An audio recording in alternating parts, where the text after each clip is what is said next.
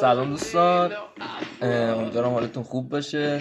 با یه قسمت دیگه از سری پادکست های سبک شناسی در خدمتتون هستیم. من امیرعلیم و منم هومن هستم. خوشحالم که دوباره تونستیم کنار هم جمع شیم و یه قسمت دیگه از سری پادکست های سبک شناسی رو با هم داشته باشیم.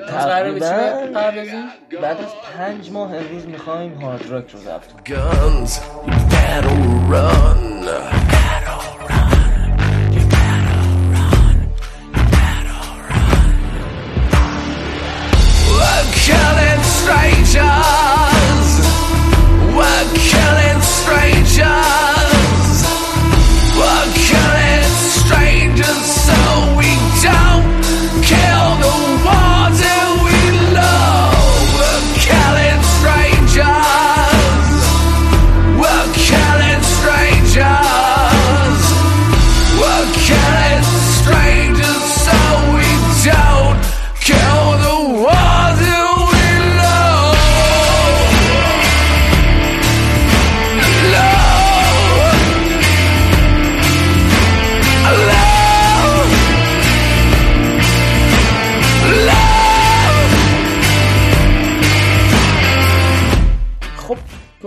به چی بپردازیم امیرعلی؟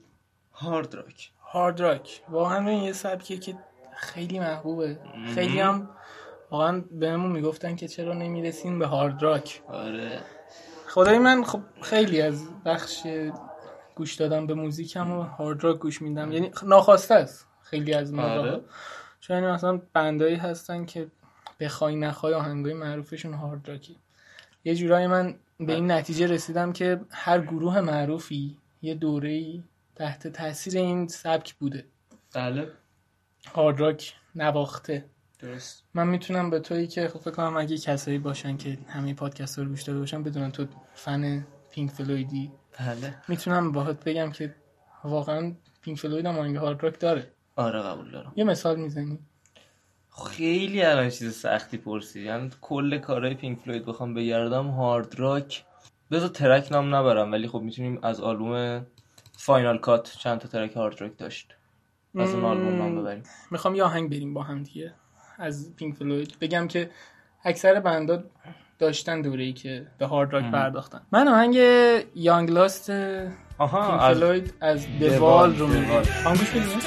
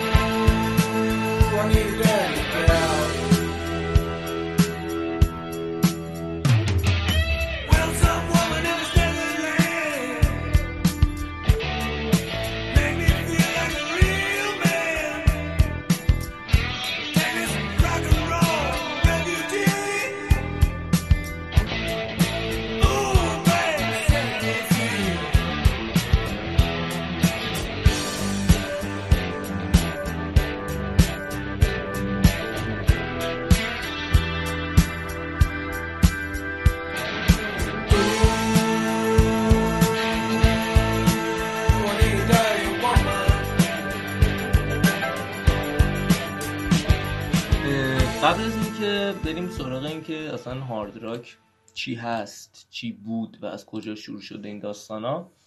یه توضیح کوچیک بدم که چرا ما تا الان در مورد هارد راک صحبت نکردیم. خب اول بنا این بود که ما بیایم سبکای ریشه‌ای رو بررسی کنیم و در نهایت در سبک راک و در نهایت یه پلی بزنیم به متال. بله.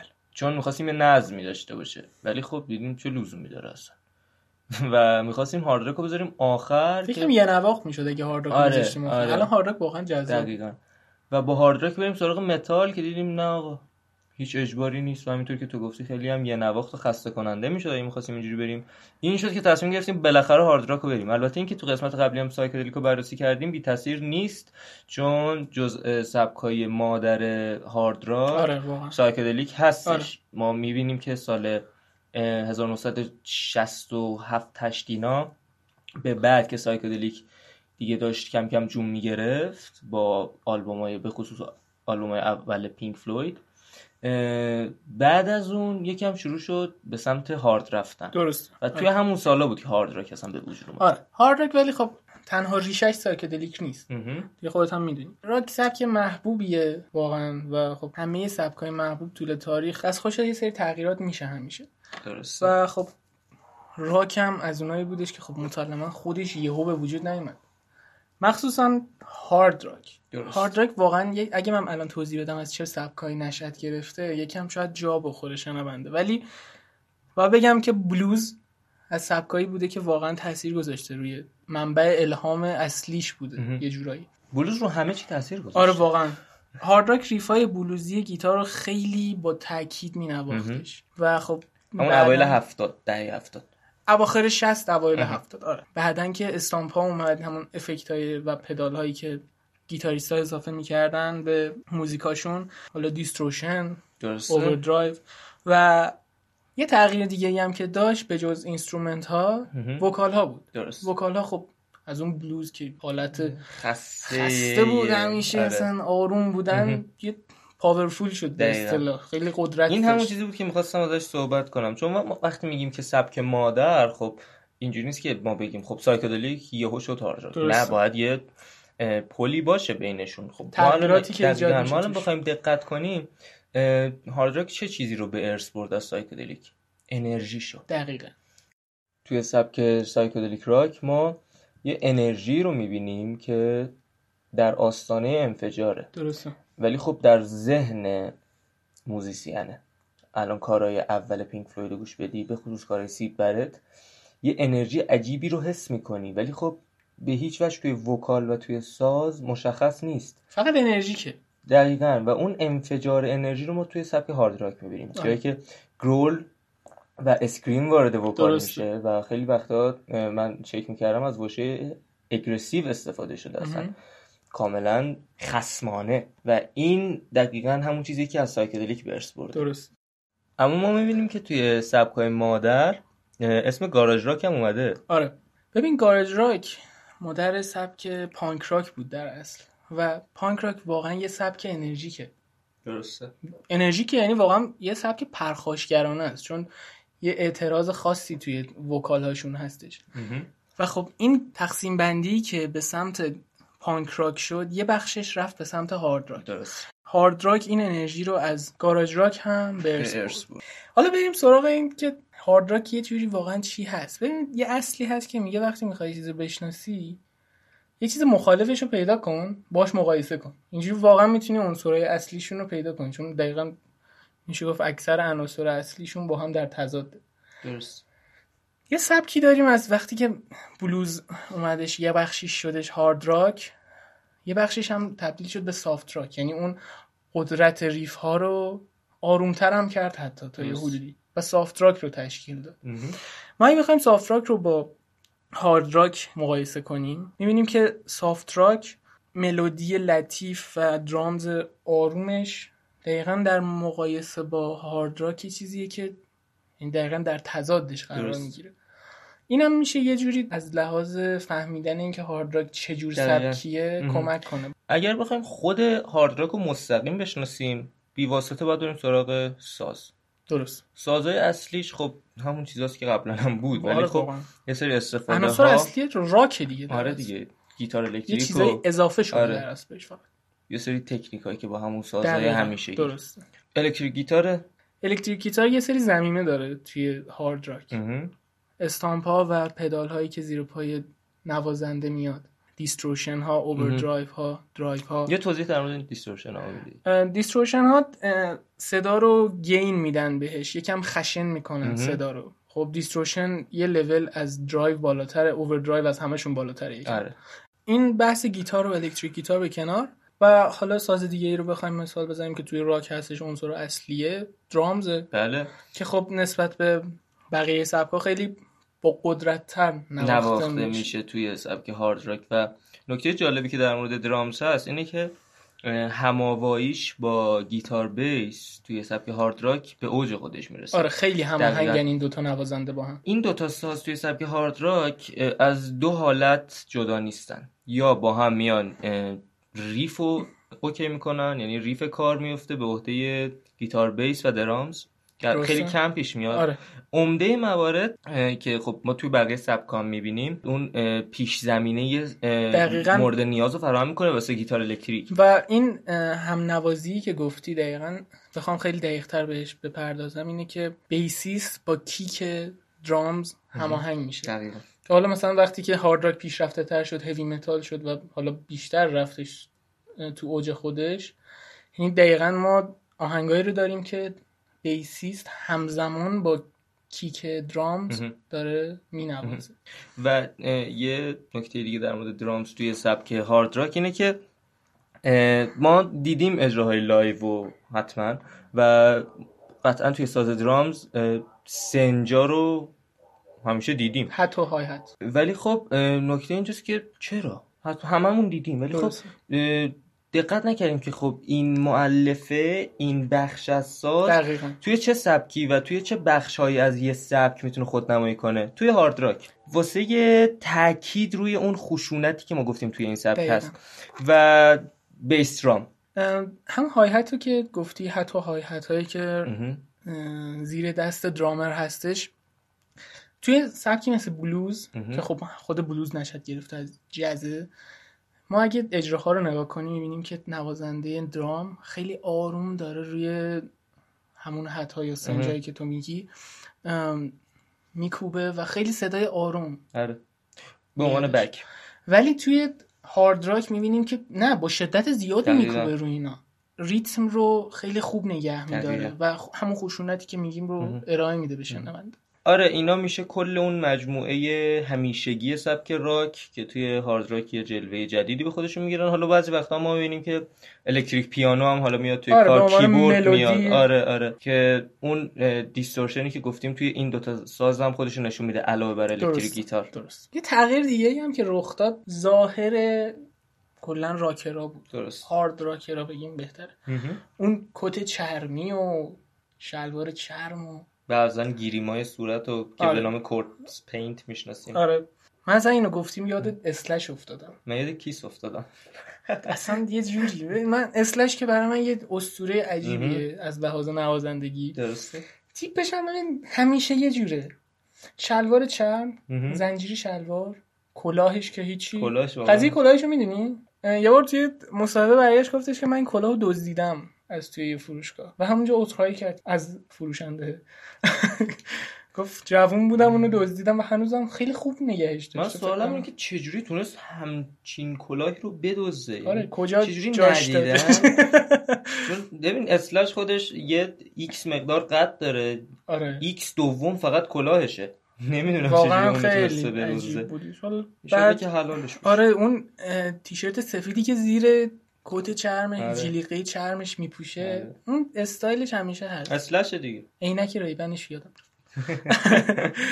آره از اونجا به بعد بود که اصلا بین طرفدارای این موسیقی هم باب شد این نوع استایل. درباره گیریما حرف زدی امیرعلی، میشه یکم بیشتر توضیح بدی؟ اسمشون چی بود؟ کورپس پینت. کورپس پینت یا نقاشی جسد در واقع. به این صورت که چهرهشون شبیه جسد. چهرهشون شبیه جسد می‌کردن. مؤلفه‌ها خیلی ساده‌ای هم داشت. صورت سفید می‌کردن، دور چش و دهنو سیاه می‌کردن. حالا با خلاقیت خاص خودشون. مثلا ما از کجا شروع شد؟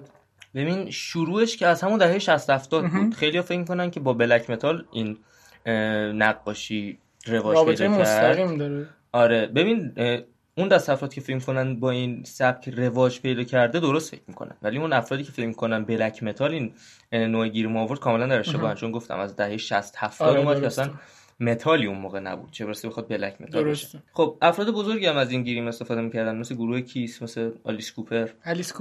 آلیس کوپر گیریمش یه داستانی داره خودش تعریف میکرد، میگفت نمیدونم یا بعد کنسرت بود یا اون رونمایی از آلبومش، میگفتش یه پسری اومدش با همون گیریمی که من میکردم، بعد من ساده بودم، گفت من گیریم نداشتم اون موقع بعد پسره میگفت گیریم داشت، بچه بود، میگفت 14 15 سالش بود، بعد مامانش هم باهاش بود انگار، اون پشت وایساده بود، گفتش که مامانمه، منم این شکلی هم، خیلی کاراتو دوست دارم، خیلی دوست دارم این شکلی میکنی چهرتو. من موندم، گفتم خب واقعا قصدم از این کار این نبودش که همچین افرادی با این سن و سالو به این بکشن. حالا شاید من خودم نمی‌کرده ها، واقعا اونجوری ناهنجاری نبودی که بگی من علی بچه 15 ساله رو به این کار کشیدم. آره ولی خیلی ناراحت شده بود واقعا تو اون مصاحبه‌ای که من ازش دیدم. میدونی به نظرم ناراحتیش از این بوده که خب تأثیرش روی بچه 14 15 ساله در این حده و یه فلش بک زد به چیزایی که خونده. چون بعضی کاراش واقعا به درد اون بچه‌ها تو اون سن و سال نمیخوره. خیلی از آرتیست‌ها اینجوریان. مسلماً. مثلا یکی دیگه از کسایی که همچین کاری میکرد مرلین منسون. میدونی مرلین منسون واقعا کاراش چیزه به درد یه سنی به پایین نمیخوره. اصلا خوبیه مرلین منسون اینه که یه سنی به پایین گوش بدن اصلا نمیفهمن مرلین منسون داره چی میگه. آره واقعا لیریکس رو آقا بخون. من خودم تا 2 سال پیش نمیفهمیدم مرلین منسون داره چی میگه. من واقعا تا 2 سال پیش نمیفهمیدم چی میگه. اون برنامه‌ریزی نشده واسه یه سنی به پایین و این به نظر من یکی از نکته‌های مثبت مرلین منسون که حالا جلوتر میرسیم به آقای منسون عزیز. اما هومن نکته‌ای که وجود داره میخوام این سوالو مطرح کنم. من بگم آیا بعضی از آهنگایی که ما گوش میدیم میشه فهمید هارد راک یا هیوی متال؟ آره چون تمام چیزایی که ما تا الان گفتیم خب همش واسه هیوی متال جوابه، به جز اون بخش اولی که گفتیم از سایکدلیک راک و گاراژ راک اومد، چون در واقع هیوی متال منشأش هارد راک بود. خب چه جوری تشخیص بدیم؟ تمام این مؤلفه‌های شناختی که گفتیم توی هیوی متال هم هست. درسته. قبل از اینکه بخوایم جواب اینو بدیم اجازه بده من یه زیرشاخه خیلی ناشناخته از هارد راک رو بگم، سبکی به نام کاک راک. خب آره این سبک در واقع خیلی مذکرگرایانه بود، همونطور که از اسمش آشکار و واضحه. درسته. اینجوری بود که فقط میوزیشن‌های مرد این سبک رو کار میکردن، در مورد کارهای مردونه بود و مخاطبش هم پسرای نوجوان بودن و 15 16 سال تا حالا 20 خورده ای تا 30 سال. این سبکی بود که همون هارد راک بود، فقط خیلی مردونش کرده بودن. درسته. هیچ دلیل خاصی به نظر من ازش نشنیدم نداشتن، ولی خب راک و متال دیگه، از این زیرشاخه‌ها ما زیاد می‌بینیم. آره واقعا بعضی از سبک‌ها هستن اینجوری ناشناخته موندن، مثل دین میمونه. آره یه سری فرقه بری دقیقاً یه دینی هست. خب برسیم سر موضوع اصلی هیوی متال و تفاوتش با هارد راک. به نظر من بهترین روش برای جواب دادن به این موضوع اینه که بیایم بندای هر دو سبک رو جداگانه بررسی کنیم. آره گروه‌هایی مثل دهو که از اولین کسایی بودش که وارد هارد راک شد، دیپ پرپل که دیگه کیس، ایروسمیت، AC/DC که از خدایان این سبک، لد زپلین که دربارش حرف میزنیم واقعا خیلی جا داره حرف زدن دربارش، گانز ن روزز. این سه تا بند آخری که اسم بردیم من AC/DC، لد زپلین و گانز ن روزز مؤلفه های اصلی هارد راکن. واقعا شما نمیتونی بگی من هارد راک گوش میدم ولی خب این سه تا گروهو گوش نداده باشی ازشون، واقعا نمیشه. مثلا میمونه که بگی من متال هدم ولی بلک سبت گوش ندی، متالیکا گوش ندی، واقعا نمیشه. مثل اصول دینه. آره این سه تا گروه ما اگه بخوایم بررسی کنیم و گروه‌های پیشگام سبک هیوی متال میتونیم به جوابمون برسیم که فرق این دوتا سبک چیه. ما الان توی سبک هارد راک با این سه تا گروه طرفیم. بیا این سه تا گروه رو با چند تا ترک بررسی کنیم. من بگم؟ بگو. بذار درباره دیپ پرپل حرف بزنیم. تو دهه 70 بود که دیپ پرپل به شدت تونستش خودش رو تو هارد راک نشون بده. با کدوم آلبوم؟ آلبوم ماشین هد. آلبوم ماشین هدی که توش ترک هایی مثل هایوی استار بود. بله. و ترک اسم کن وادر. درسته. به نظرت کدومش گوش بدیم؟ خب اگه از من بپرسی میگم هایوی استار. هایوی استار. Thank you.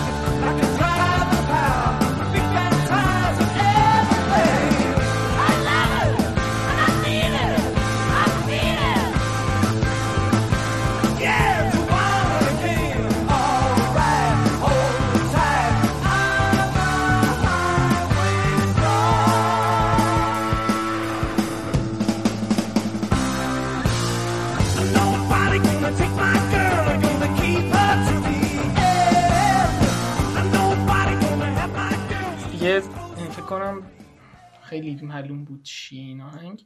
و گیتاریست دیپ پرپل ریچی بلکمور که خب بعداً به گروه رینبو پیوست، یکی از مؤسسای گروه رینبو هم بود. بله بله، از کسایی بودیش که واقعاً کاری که با گیتار الکتریک میکرد رو هر کسی انجام نمیداد و خیلی تاثیر گذاشتش روی هارد راک. درست. و یا مثلا درباره گروه‌های دیگه بخوایم حرف بزنیم، میتونیم همون لد زپلینی که گفتیم که خب این اوج گرفتنش تو سبک هارد راک توی لد زپلین 3 و 4 و عناصر خاص موسیقی اون دوره رو توی جریان اصلی، تو موسیقی مینستریم آوردش و هارد راک رو اون موقع تونستن به صورت مینستریم ارائه بدن به مردم. و سال 71 بود و گروه دهو آلبوم هوز نیکست رو از ماندگارترین آلبوم های هارد راک دهه 70 رو منتشر کردن.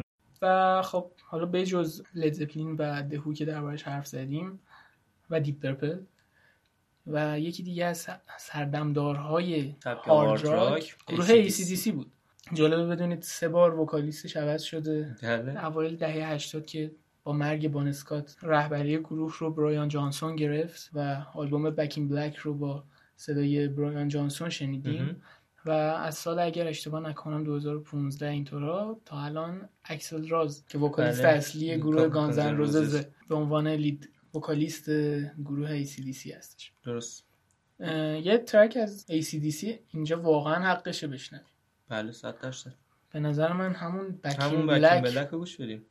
معروف ترین ترک ACDCه. بکینگ بلک هایوی تو هل به نظر من معروف تره. هایوی تو هل به واسطه استفاده گسترده‌ای که تو فیلم‌های هالیوودی ازش شد معروف شد، ولی بین راکرها بکینگ بلک بریم بکینگ بلک.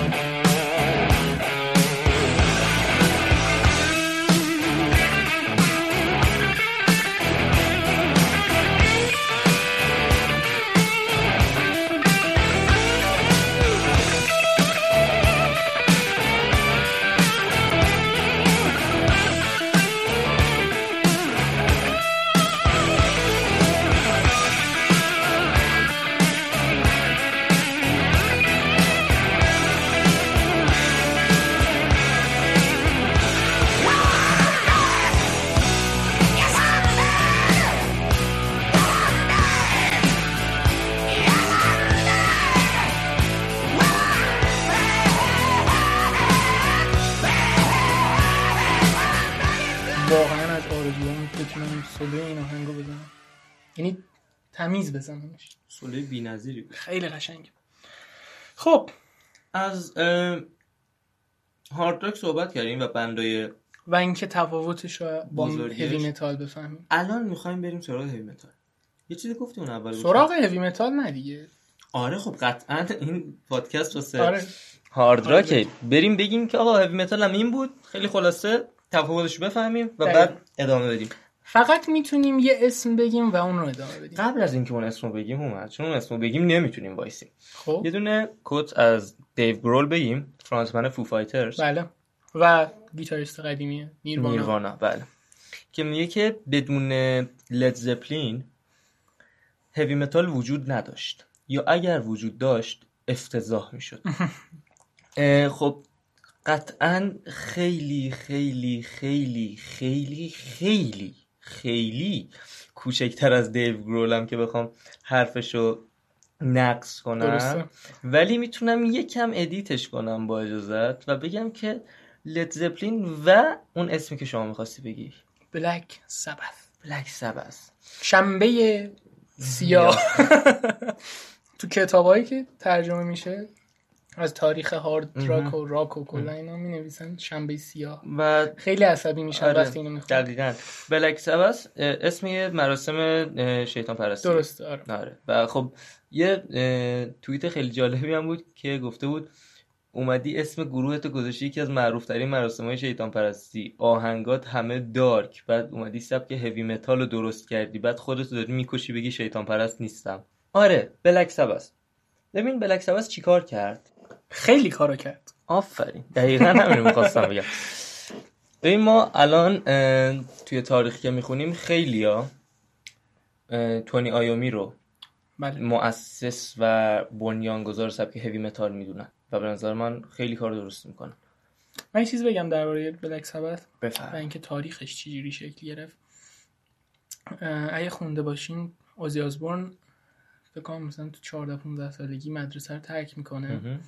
خب کلان علاقهی به موسیقی نداشته این گروه موقع و رفیقش تونی آیومی اون رو به این وادی میکشونه. دقیقا. و خب باید واقعا دستشو بوسید که آزی آزبورن رو به ما بخشید و البته آزی آزبورن رو بخشید، ولی خب اینم در نظر بگیر که خب هیوی متال هم به ما بخشید. آره دیگه با توسط آزی آزبورن. آره با همین کار کردن و عجب کار خفنی هم کردن. و همینجا برای سبک به وجود بیاری به نام هیوی متال، نه هر سبکی. حالا به وجود آوردن که واقعا فکر نمی‌کنم بهش اسمشو گذاشتن. ببین خب اگر بلک سبت نبود چی میشد؟ واقعا یه پلی بود بین هارد راک. ببین یه چیزی هست توی فوتبال، شما شوت میزنی به سمت دروازه، تو راه میگیره به پای دفاع میره تو گل. احسن. در چه صورت اونو گل به خودی قبول نمیکنن؟ در صورتی که اگر تو پای اون مدافعم در نظر نگیری باز مسیر تو یه چارچوب بود و گل میشه. ولی خب بلک سبت دقیقاً پای مدافعی بود که توپی که بیرون از چارچوب بود و کرد تو گل. یعنی اگه بلک سبت نبود لد زپلین و AC/DC نمیتونستن هیوی متال بیارن، میتونستن هارد راک رو ببرن جلوتر و کارهای فاخر هارد راک بدن، همونطوری که دادن. این کارو کردن. ولی بلک سبت اومد خیلی زیرکانه با یه فضای دارکتر، با سولوهای متفاوت‌تر و ریفای بدون سوینگ، بدون بالا پایین کردن قضیه، اومد سبک خودشو به وجود آورد.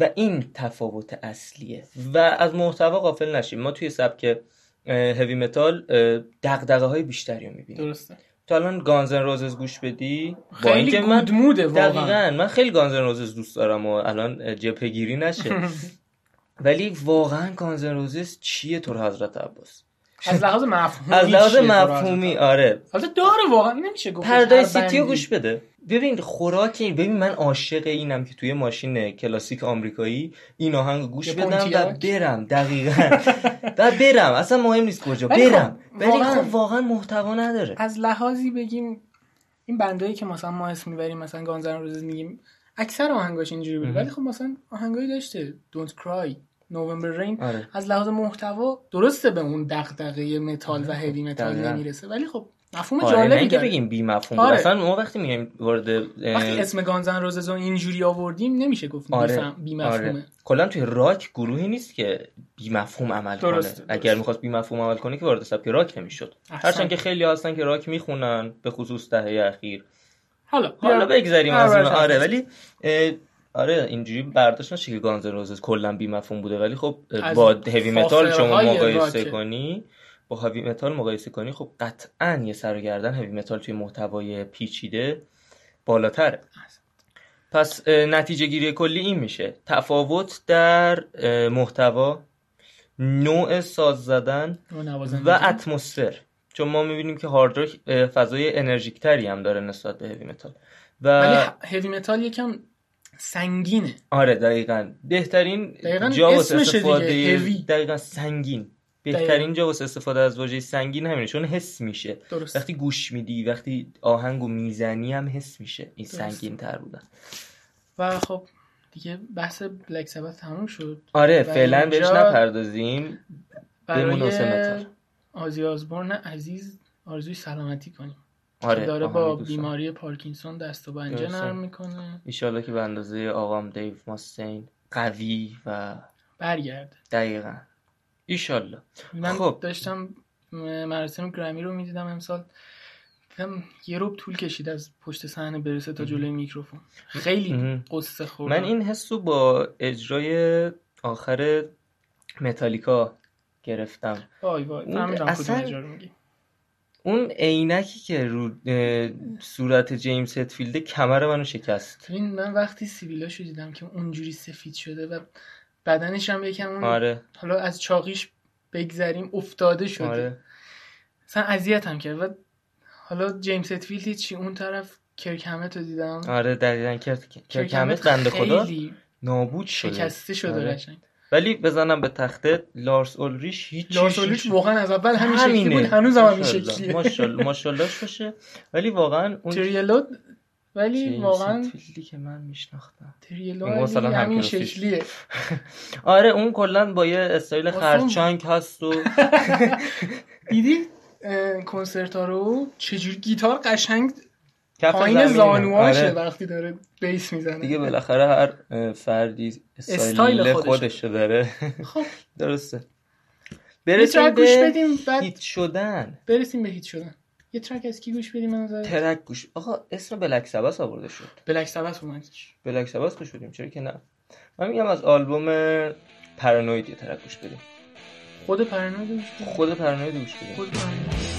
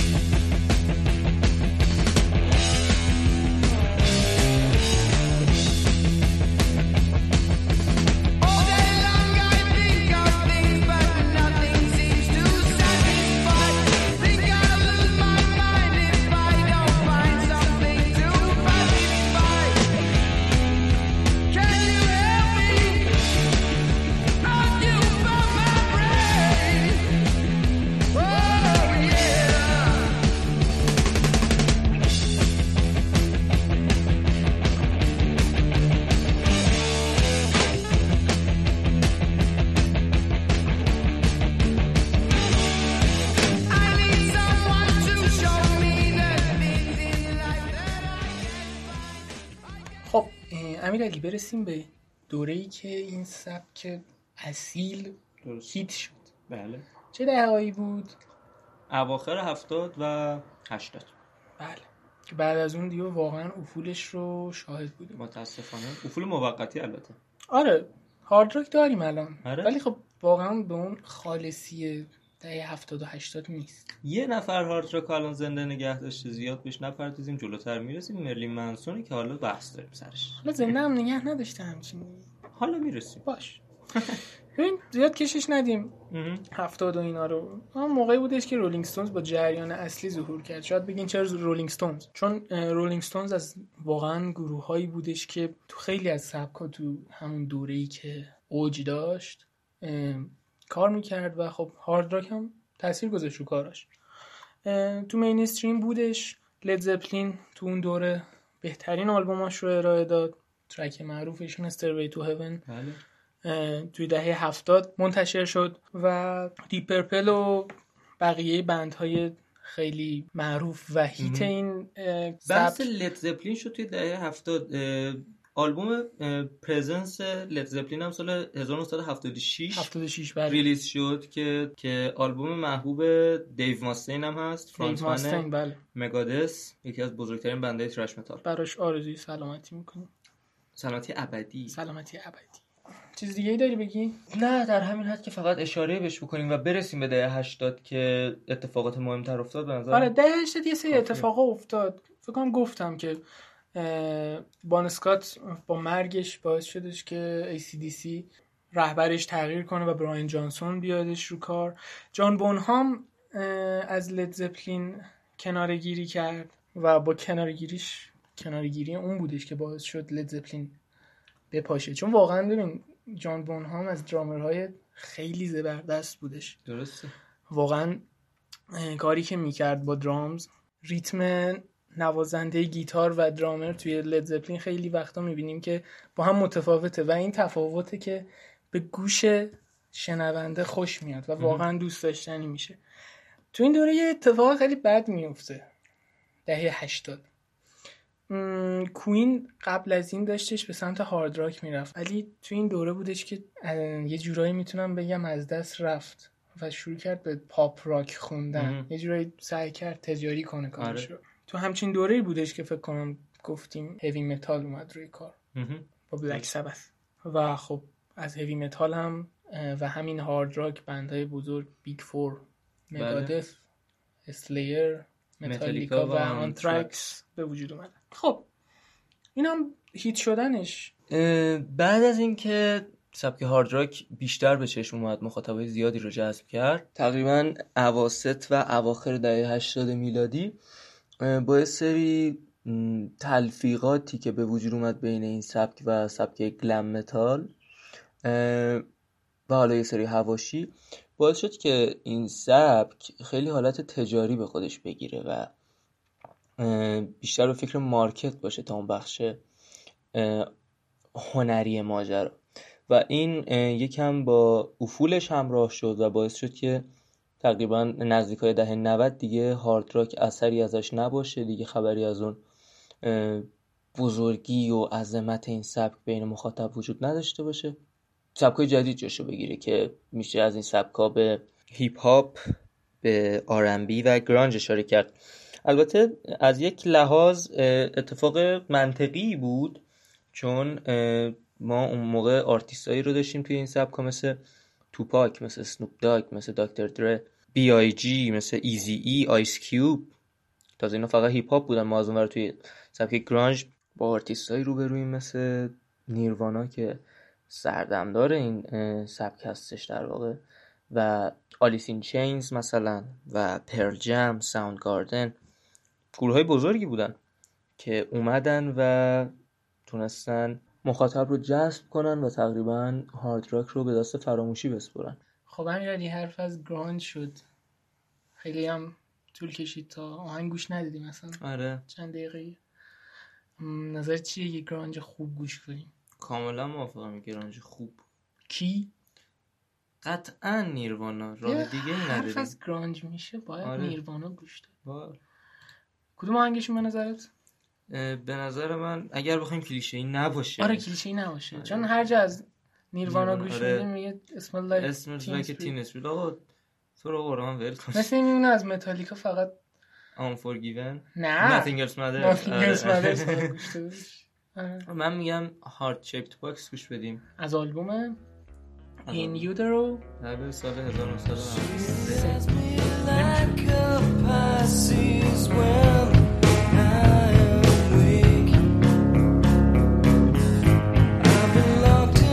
I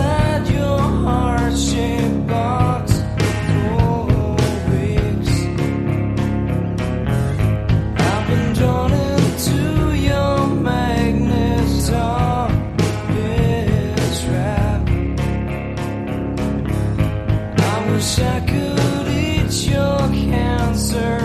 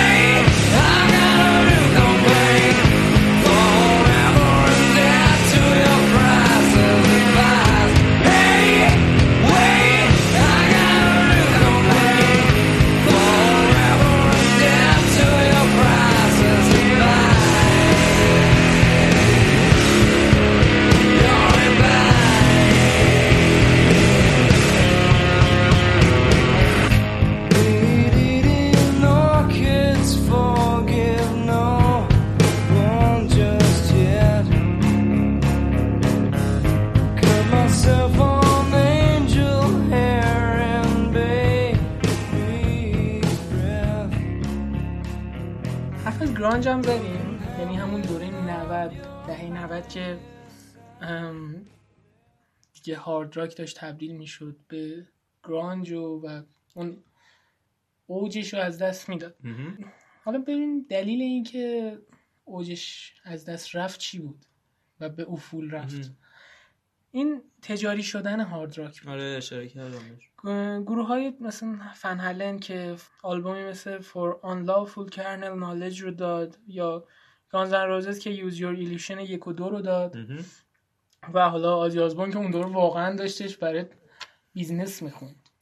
آره آهنگاشو، چون خیلی یه دوره خیلی زیاد پرکار شده بود آزی آزبورن.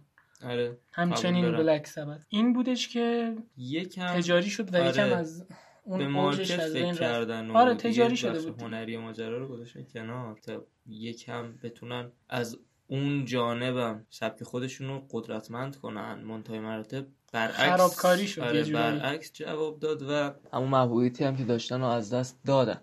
ولی با این حال نمیشه یه شکست قطعی و کامل دونست اون افولی که هارد راک داشت رو پیشرفت کرد، یعنی یه دوره افول کرد و آره نه لزوما پیشرفت، آره آپگرید شد، تغییر کرد. چون ما می‌بینیم که در اوایل قرن 21 به بعد گروه‌هایی اومدن که خب واقعا نمیشه انکار کرد قدرتشون رو.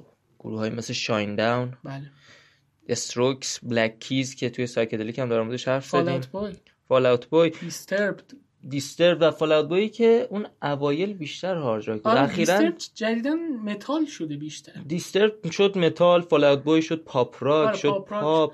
پانک هم یه زمان میخوند، آره. پانک قوی میخوند فالاوت بوی واقعاً. فالاوت بوی کلاً گروه قویه، منتها نمیدونم چرا تمرکزش نمیذاره روی سبک خوب و بره جلو. من یه آلبومشون رو فقط خیلی دوست دارم. نه سیو د راکن رو اون فیت افسانه‌ای با التون جان که همین آهنگ سیو د راکن رو بخونم، خیلی دوست دارم اون آهنگ.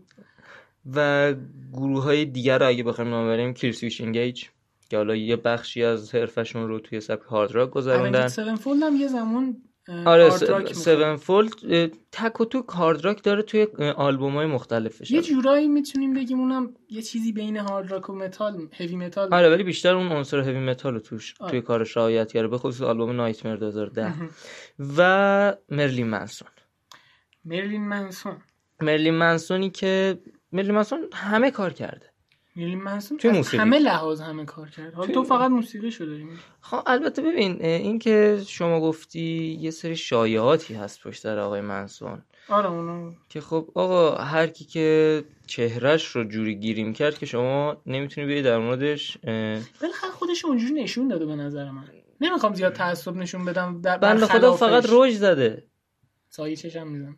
خب سایه چشو که الان دیدم توی میهم میزد. البته یکم خیلی سایه میزد دیگه کورپس پینت میشد.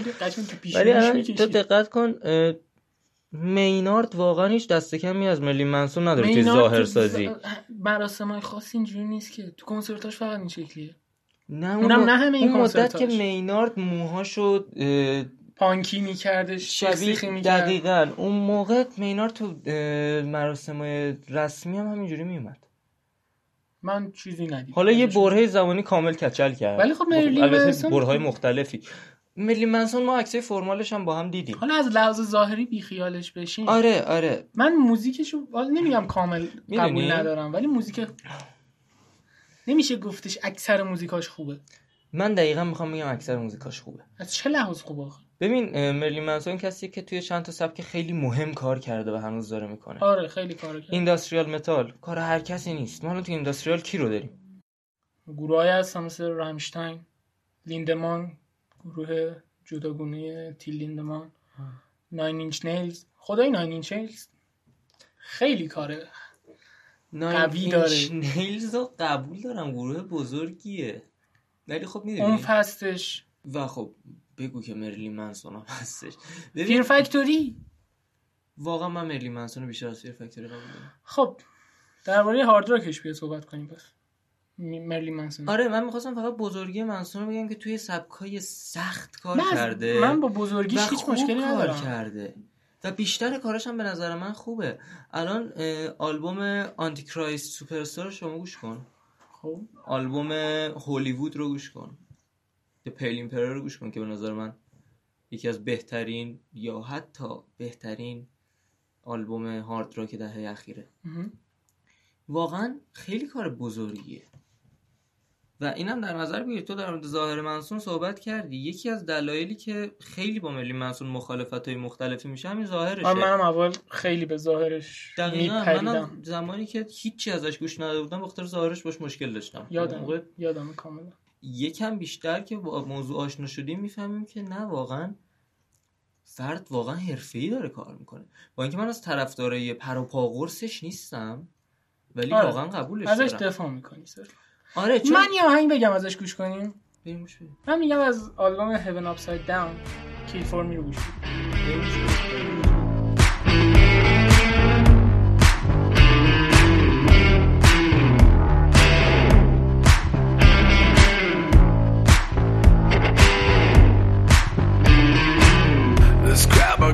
Switchblade, make us a blood pack, babe. To love and to fuck and to only see ourselves.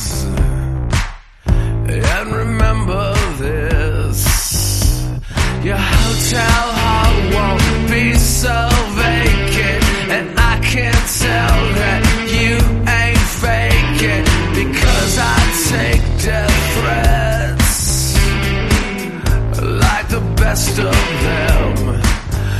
Would you kill, kill, kill for me? I love you enough to ask you again. Would you kill, kill, kill for me? You won't be kissing me unless you kill for me.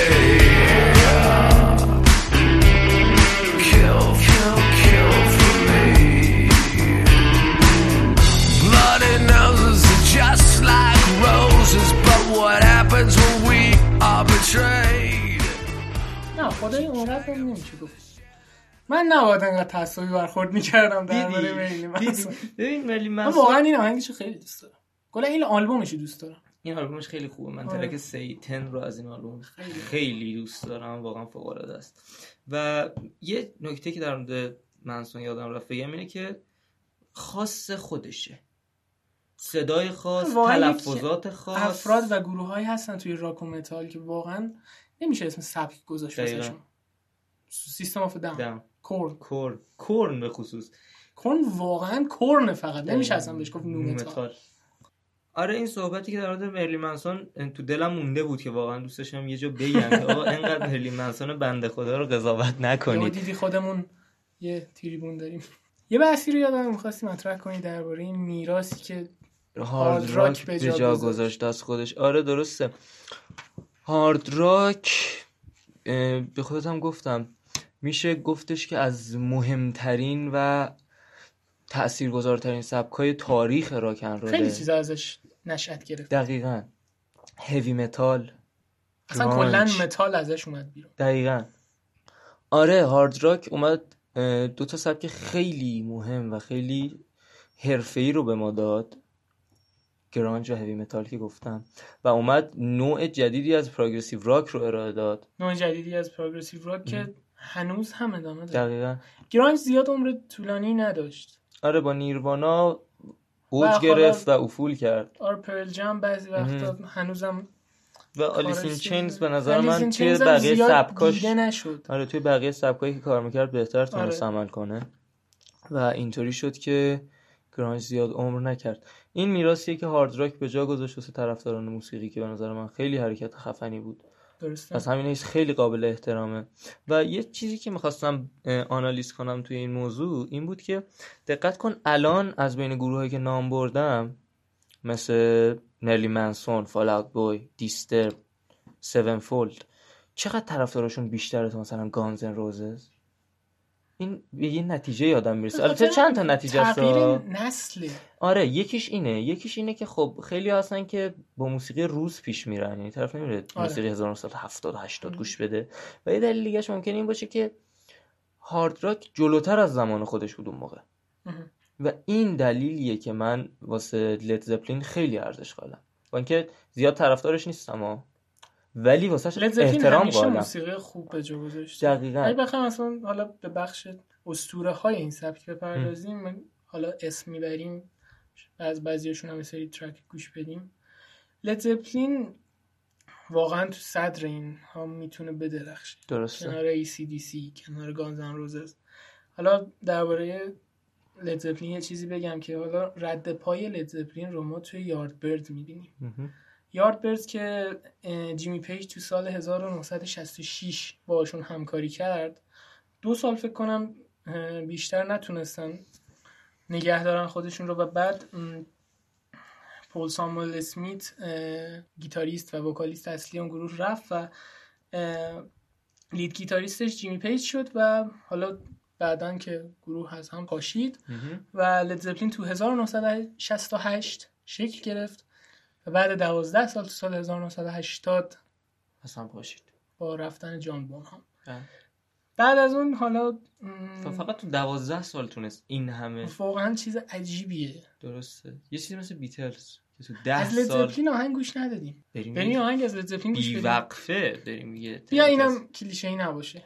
آره، ایمیگرنت سانگو گوش نمیدیم، استروی تو هیون گوش نمیدیم و میریم یه ترک کمتر شناخته شده گوش میدیم. پیشنهاد تو چیه؟ آره، کمتر شناخته شده هم نه، یه ترکی که کلیشه‌ای نیست. من میگم گود تایمز بد تایمز گوش بدیم از اولین لد زپلین، یعنی آلبوم لد زپلین 1.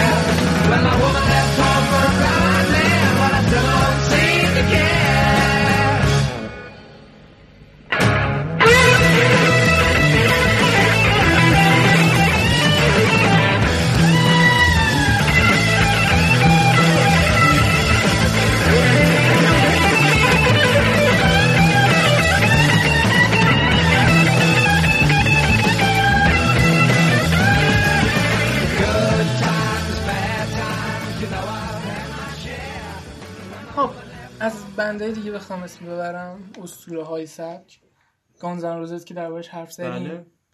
از گانز ن روزز هم یه آهنگ گوش بدیم من میگم. آره، بذار به نظرم اسم بزرگا رو بگیم و بریم یه ترک از گانز ن روزز گوش بدیم. باشه. فن هالن از بزرگای گنزه. چرا بابا؟ خب قرار بود از فن هالن گوش بدیم اونو. آخه بدون وقفه بریم بعد از لد یه دونه چیز گوش بدیم، چرا که نه. آره خب بگو. داشتیم اسم بزرگای یعنی اسطوره های هارد راک رو میگفتیم که مطمئناً گانز ن روزز هم دربارش حرف زدیم. من میگم از گانز ن روزز هم باید یه آهنگ گوش بدیم. بریم آهنگ گوش بدیم ازش. به نظر تو چی؟ به نظر من از گانز ن روزز میتونیم، خیلی انتخاب سخته الان، موندم بگم نوامبر رین، بگم ویلکام تو دی جانگل، بگم من میگم ویلکام تو دی جانگل. ویلکام تو دی جانگل.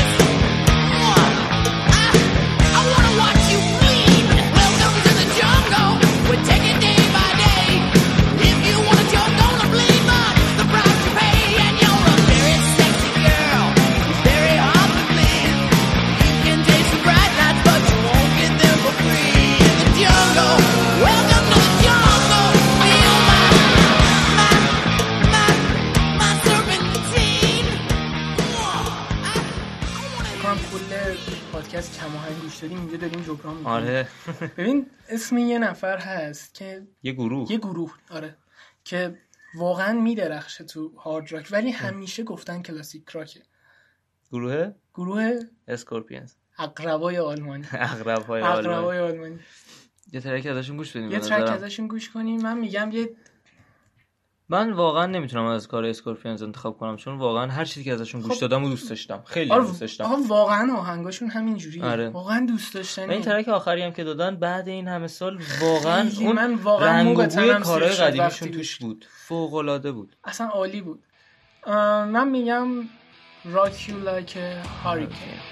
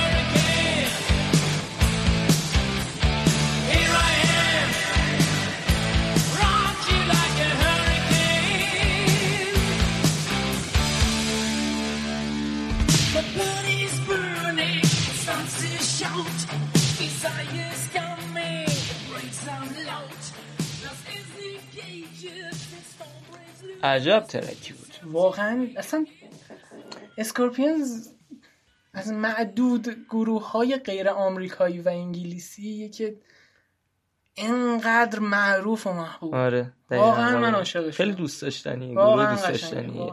امیدوارم دوباره واقعا با این ترکی که دادن برگرده. آره چون واقعا آخرین آلبومشون 2015 بود و آره به مناسبت 50 سالگیشون دقیقاً دادن، خیلی قشنگ بود. من از بقیه بزرگای سبک هارد راک میتونم به بونجوی و بله. دیف لپرد اشاره کنم. دیف لپرد بند مورد علاقه کی بود؟ رندی بلایس، وکالیست لمب آف گاد. آره. میخوای بخش اسطوره رو تموم کنیم؟ من از یکی دیگه اسم ببرم، فکر کنم دربارش صحبت کردیم. فن هالن. بله. با اسم گیتاریستشون ادی ون هالن. بله. یه ترک دارن توی اولین آلبومشون به همین اسم، دوباره فن هالن 1978. بعد استون کوریشن افتاد. پروژه مشترک استیون ویلسون و میکائیل آکرفلد. نه نگو اینجا جاش نیست. پروژه اون بود، اسم آلبوم اون بود. به یه ترک ازش آپلود کردم، اسم ترک اسمش همون. حس کردم دارم اشتباه میکنم. دو سه بار چک کردم، نه واقعا اسم همشون همینه. ولی اسم آهنگ فن هالن نیست، خدا رو شکر. ولی اسم این آهنگ فن هالن نیست، خدا رو شکر. از همون آلبوم سال 1978 به اسم ایراپشن. بله. تک نوازی گیتار آقای فن هالن. بریم گوش بدیم.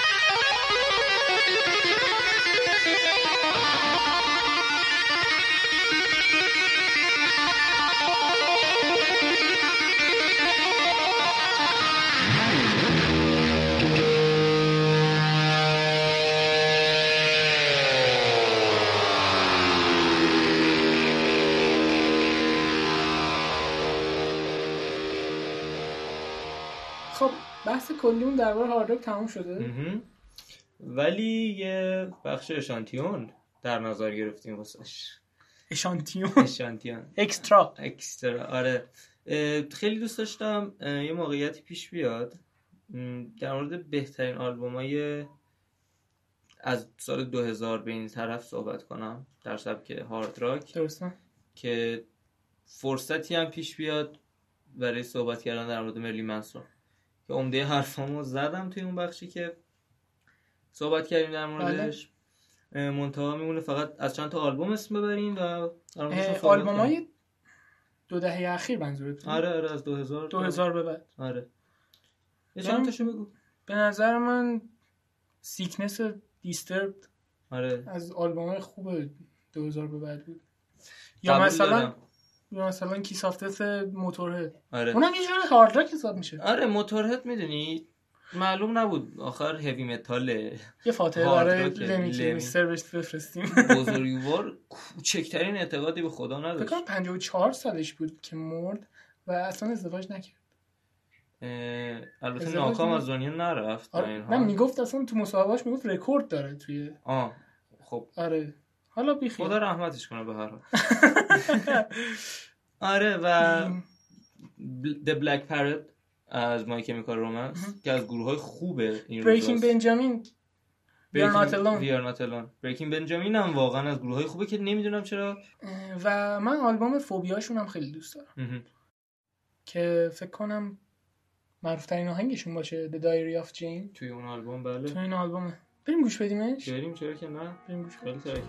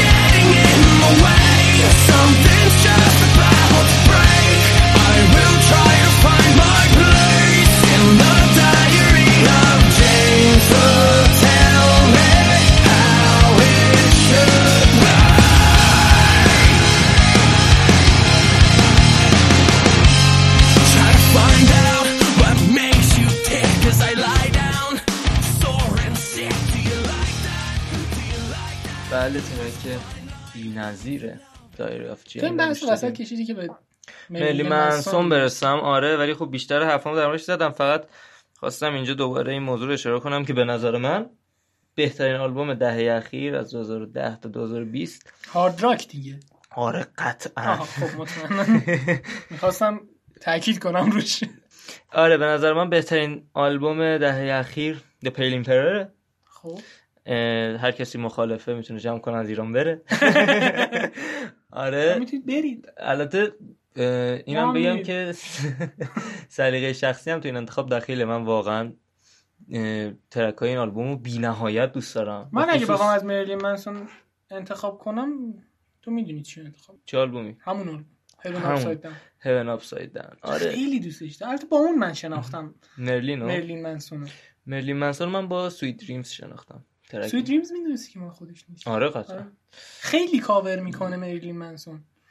اخیرا هم یه دونه کاور کرده بودش God's Gonna Cut You Down یه چیز توی مایه ها بود اسمش، فکر کنم مال جانی کش بودش اونو و خوب کاور میکنه دیگه. واقعا کارش درسته.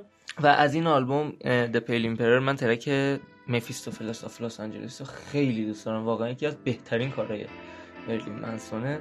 نمیدونم وقت داریم بریم این ترکم ازش گوش بدیم؟ چرا نداریم؟ خیلی هم عالی. بریم گوش بدیم.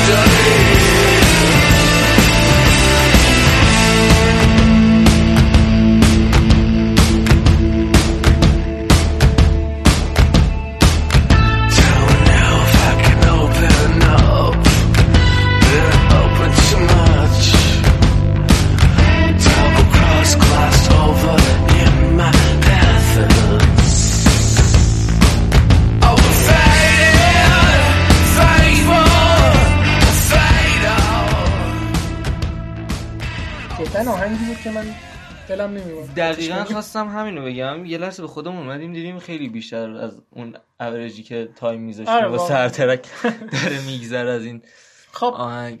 فکر کنم دیگه بحثی نمونده از هارد راک دیگه فکر کنم. آره تموم.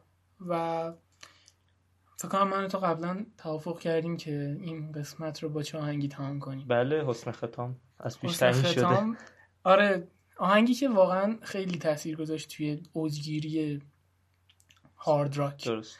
از گروه دهو قطعه My Generation. بله. منتها قبل از اینکه بریم ترک آخر رو گوش بدیم تشکر کنم از دوستانی که گوش دادن این پادکست رو تا اینجا. ما رو همیشه همراهی میکنن و اگر نقدی، پیشنهادی، چیزی هست حتما با ما در میون بذارید در مورد پادکست و در مورد بقیه بخش‌های کانال، بقیه تولید محتواها و ما رو دنبال کنید توی توییتر، توی تلگرام، ساند کلاود، شنوتو، اپل پادکست و گوگل پادکست و تهران پادکست. توی این جاها ما رو میتونید دنبال کنید و پادکست ها رو بشنوید. امیدوارم دوست داشته باشین. تا قسمت بعدی خدا نگهدار.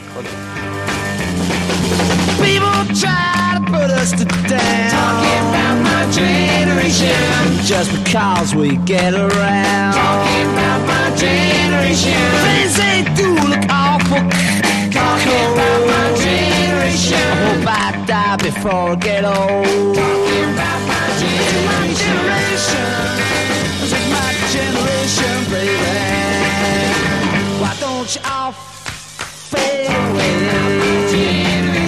Don't try and dig what we all say. I'm not trying to cause a big sensation. I'm just talking about my generation. My generation. You're my generation, baby.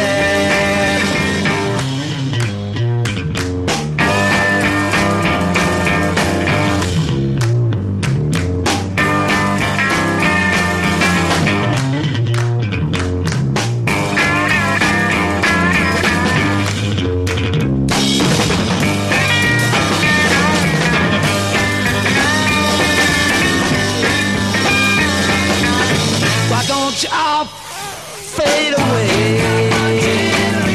Don't try to dig what we all say. I'm trying to cause a big sensation.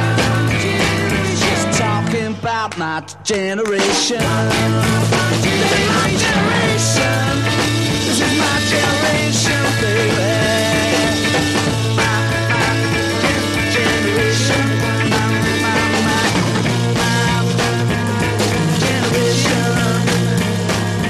People try to put us to down. Talking about my generation. Just because we get around. Talking about my generation. Things they do look awful cold. Talking about my generation. I hope I die before I get old.